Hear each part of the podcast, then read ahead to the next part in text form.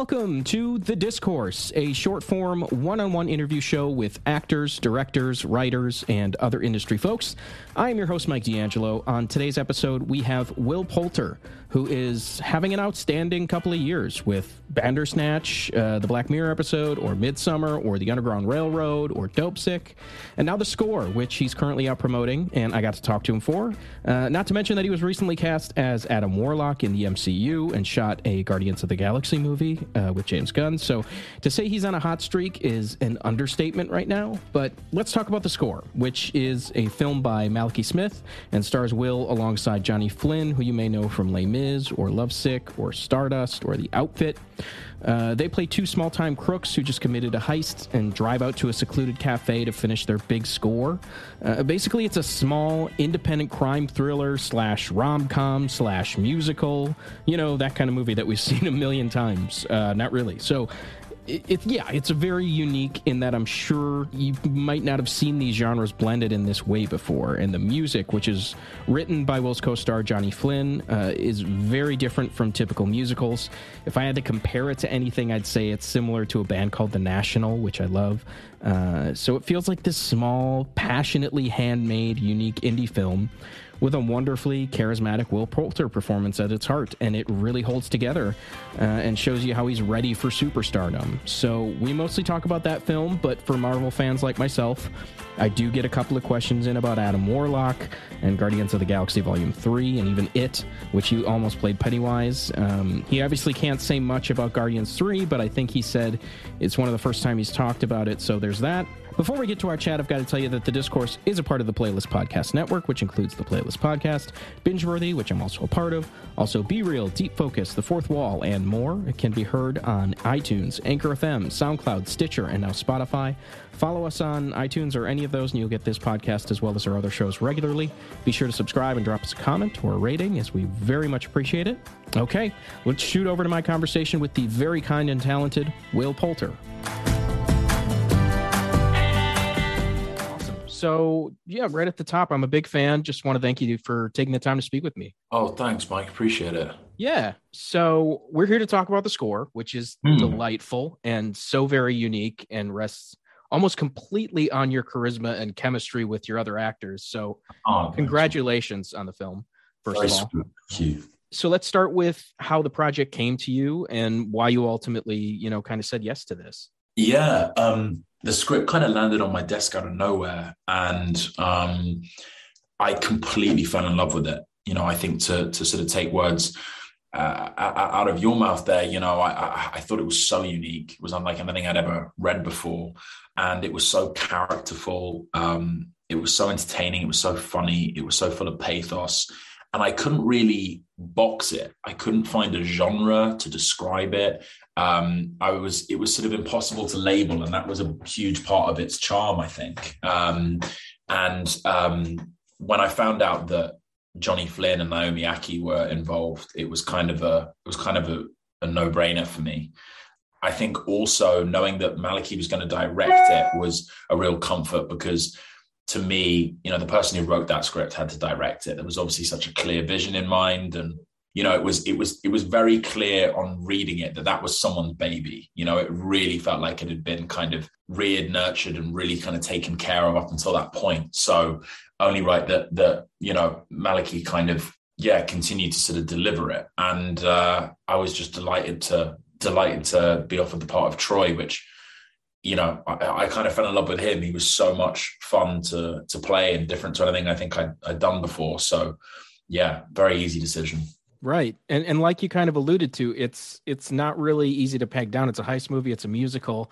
Obviously, mm. you sh- kind of shined in your waterfalls moment in We're the Millers, which I loved. But uh how confident were you like coming in here in in like your actual singing skills? Were you like I need to get like a, a voice trainer? I don't know. I mean, not that confident. I was pretty I was pretty scared um to be honest with you, especially as obviously, you know, Johnny Flynn is a professional musician and you know he he wrote and performed all the original music so and obviously the audience have an idea of what that kind of sounds like in their head but i think naomi and i were both naomi who's got a brilliant voice we were both very very lucky to have kind of johnny sort of you know steer us in the right direction and give us some sort of coaching. And he was in a way our kind of vocal coach, you know, prior to shooting. And we did a couple of days in pre-production that were really, really helpful, um, where we, you know, pre-recorded the songs and gave ourselves a kind of bedrock for all of the kind of performance elements that, you know, fall under the umbrella of musical. Yeah. Like you said, Johnny wrote the songs. Were they already written when you came on? Were you able to listen to it like with the script or was it like that that came way after? Yeah, amazingly, not only were they all written, but they were already recorded, and, and some of them belong to albums that Johnny's had for a couple of years. So um, the, the, the music was kind of retrofitted to the script, but I think by Malachi's own admission, the the script was somewhat inspired by a lot of the music, and it was sort of freaky how some of these songs that were retrofitted. I mean, you could think were sort of purpose written for for these characters it was it was it was actually often the lyrics to the song were were a genuine guide for me and Naomi in a scene. You know, if we reached a kind of bit of a crossroads or we felt like we were in a cul-de-sac, you know, emotionally, we'd sometimes refer to Johnny's songs because they were like a really really great kind of um, guide, I think, for for the characters' journeys. Yeah, absolutely. Because Johnny's th- these this is his music, and obviously he's starring in it. It must have felt kind of like his baby as well. How how hands on was he with with Malachi when it comes to behind the camera stuff? Was he able to kind of let him do his thing, or was he like kind of protective of some of this? Yeah, that's a that's a good point. I suppose I suppose yeah, Johnny's kind of the other parent in the equation, and yeah. he was a really Johnny did a really really wonderful job of I think helping Naomi and I, you know, consulting on all of the music elements. You know, he scored, I think, the entire film. He scored the score as well. Wow! Uh, and he did it. He did a like a fantastic job of handling his own character and all that responsibility, and also kind of allowing Malachi to to sort of carve it out in his own vision. Um, you know, the way Johnny conducted himself on on set and kind of wore the the many hats that he wore was sort of exemplary, really. I'm always curious when I see these musicals, especially like indie musicals. I'm always curious how they execute the music of it all. Are they singing live? Are they just lip syncing, or or was it a mixture of both? What what was it here? So this was um this was kind of a sort of a combo. We we we, we pre-recorded a lot of the songs, um, and then we would um, we would sort of perform the songs live, and we would be kind of taking the sort of best of both. Yeah. Um, so uh, that that that was kind of the way that we we went about it. Um, we found that like if we lip synced, generally speaking, just with the way that we were hoping to kind of shoot it, it wouldn't necessarily sort of read as authentically, um, and you miss an element of the kind of authenticity in the performance when when you're lip syncing. Um, but yeah, we we we pre-recorded takes before shooting, and then and then we'd we'd record whatever we got on the day as well. Interesting. Mm-hmm. So uh yeah just like stepping back to the uniqueness of it all one thing i kept thinking it's just like truly rare that a movie is as unique as this even within the genres themselves it's unique mm. to musicals it's unique to crime films it's unique to like an indie relationship drama how mm. much effort was put into making sure that you know what was unique about it in the script translated on the screen was that something that you guys made sure that you were like having a touchstone with or was it just there? You know what? I have to say, it was just there. It was just there. Like uh, Malachi's script was was so good that we sort of were in that really kind of rare position where we sort of felt like, okay, the humor's here, the heart is here. How do we kind of just translate that, you know, uh, earnestly, uh, you know, into into the performances, into each each scene? And so I felt like if we kind of just stayed true to the characters on the page, then then we'd be in a position to kind of yeah deliver that that sense of uniqueness without having to kind of force anything and uh it, it was it was it was a blast to do as well you know i think that sense of fun that we all had was was was really kind of energizing um through what was kind of you know a pretty a pretty tough shoot during during the pandemic and uh yeah we we we all had a blast I mean, it looks like it would have been like one of those summer camp kind of things because it's like a tight little crew, tight little cast, mm-hmm. tight little crew. Mm-hmm. Uh, it looked like a unique experience. A hundred percent. Yeah, we were tucked away in this little corner of the English countryside. I think we're all very grateful to be working outdoors and just working at all, you know. yeah. Um, and uh, it really was. There was like, you know, very much summer camp vibes with uh, with music involved. Now we're all kind of watching your career uh, with great interest over here, uh, as many people are. I would literally be choked if I didn't touch on Guardians Volume 3, uh, in which you play Adam Warlock. I guess I just want to ask how familiar you were going in with that character and, and how long, you know, you might have been in, in talks with Marvel for this, because this one's been in, in a long time in the making. Yeah, I guess I started, I, I sort of first auditioned back in June of last year. And that was the, that was the first time I auditioned. And then I kind of got the role in September I think, and then and then started shooting in December. Wow! Um, so you were specifically talking about that character, Adam Warlock.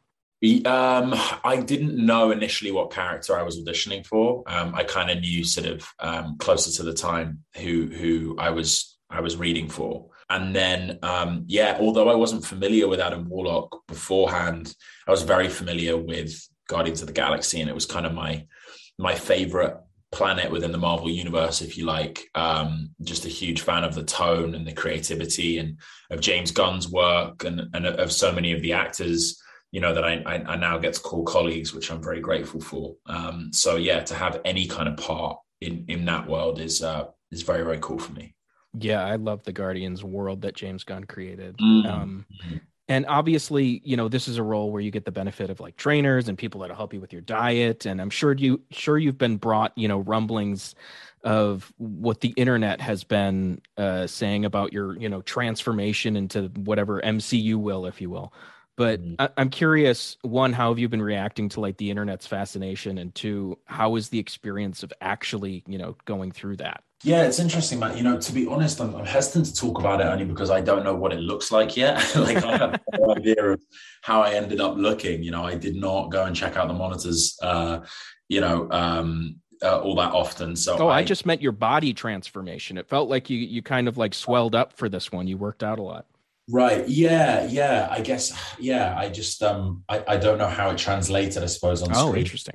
Right. So, so I'm sort of hesitant to talk about it too much, but um you know um, that that was kind of part and parcel of the of the preparations. And um, you know I will say I couldn't have been kind of better supported by Marvel and and the team of the team of people that I I work with. Like it took a a, a large number of people to help me get there. It's not something I, I did on my own. And um, yeah but but you know when when the film comes out I'm hoping to be able to kind of talk about it a bit more candidly. Of course of course. Yeah, obviously I'm sure there'll be a, a shot in the first trailer but uh, at right. this point, it kind of goes without saying that Marvel doesn't really introduce characters like Adam Warlock for like one-off events. Did you sign on with a bunch of films in your contract, or is it just like one at a time? I don't know. I honestly don't know what's what's in store for me. Um, I'm uh, waiting to waiting to find out, and that's the that's the honest truth. Um, sure. But you know, um, needless to say, I'd I'd love to I'd love to sort of go on a journey with that character do you get to use finally use your accent with this one, or do you have to kind of go with a different voice altogether? I'm uh, I'm not allowed to say actually. Even the uh, accent.